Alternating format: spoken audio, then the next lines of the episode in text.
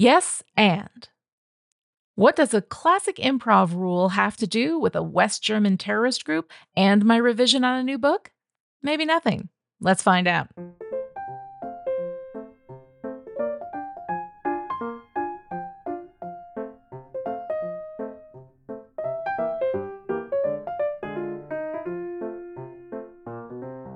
Dear writer, I first heard about it as the 24 hour effect, where when something catches your attention, you'll see it like three or four more times in the following 24 hours. And you'll be like, oh my God, this is so meaningful. The universe is clearly sending me a signal. When really, you were seeing those things at the same rate before, you just didn't notice. I typically experience this when I get a new car. I've been a Toyota girl since the early aughts, but recently I bought me a Honda Fit. Why? Not gonna lie, mostly because she was purple. Footnote.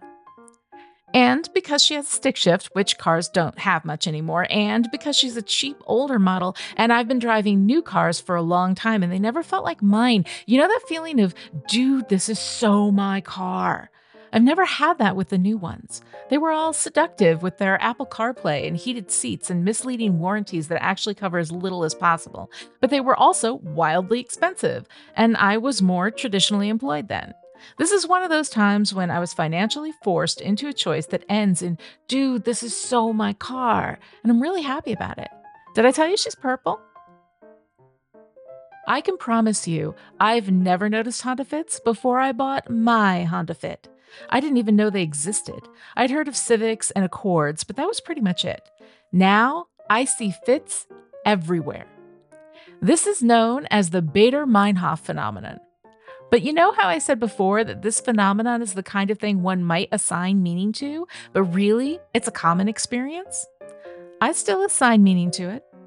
I'm trying to break this mental habit that I got into where when something is one thing, I decide it can only be one thing, and then I dismiss the other things that it can also be.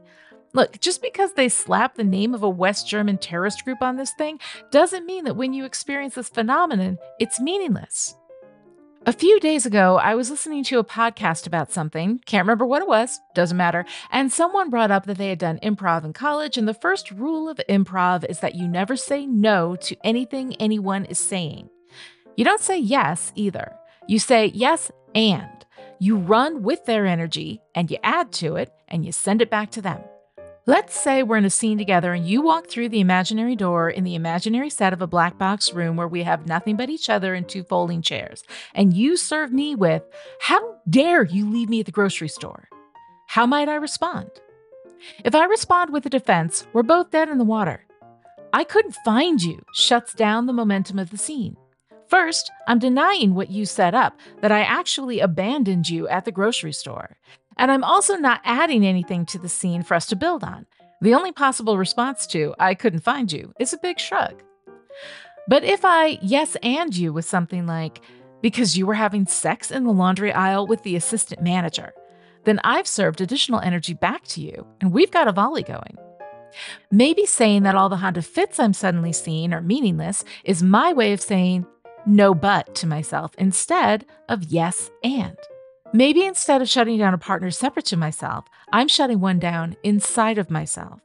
After all, I contain multitudes, don't I? Was Whitman just talking about himself, or all of us? Yes, and is a central idea to creativity, and I've seen it everywhere for the last couple of days. If I watch a YouTube video, someone mentions it. If I'm talking to a friend, they bring it up without me saying a word. Yes, and. Yes, and. Yes, and.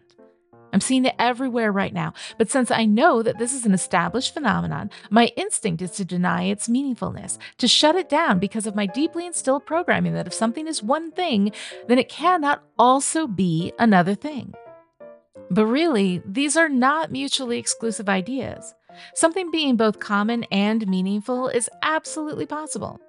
So, what happens if I try to reprogram my thinking away from either or and instead embrace yes and in this specific situation? For instance, I'm mid revision on Nothing is Ever Always, and I'm thinking about where I can take scenes and what I can do to make things worse, which is the thing I always want to do in fiction, but try really hard not to do in real life.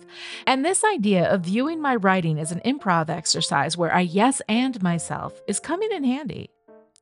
I'm what they call a spare writer. I like to get in, tell my story, and get out before I get boring.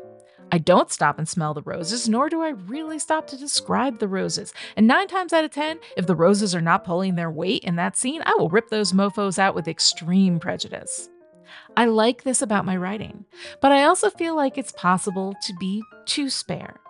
So I'm bringing in some yes and energy to my revision. I'm sprinkling in more specific detail where I can, and in every escalation scene, I'm adding in at least one thing that makes it worse and running with it. I've spent my whole life imagining every possible bad thing that can happen to me and my loved ones. Why not shift that energy into the world of fiction where it can actually be helpful? The biggest lesson for me here isn't about the writing. And it isn't that I found out this common phenomenon was named for a West German terrorist group, although that is fascinating. And it's not even that buying an older car is an awesome decision if she's purple and she sparkles in the sun. Did I mention she sparkles in the sun? It's that meaning is never mutually exclusive to anything. Maybe the meaning isn't in that you're noticing something more because you noticed it once. Maybe the meaning is in that you noticed it in the first place. Something to think about. Everything, Elle.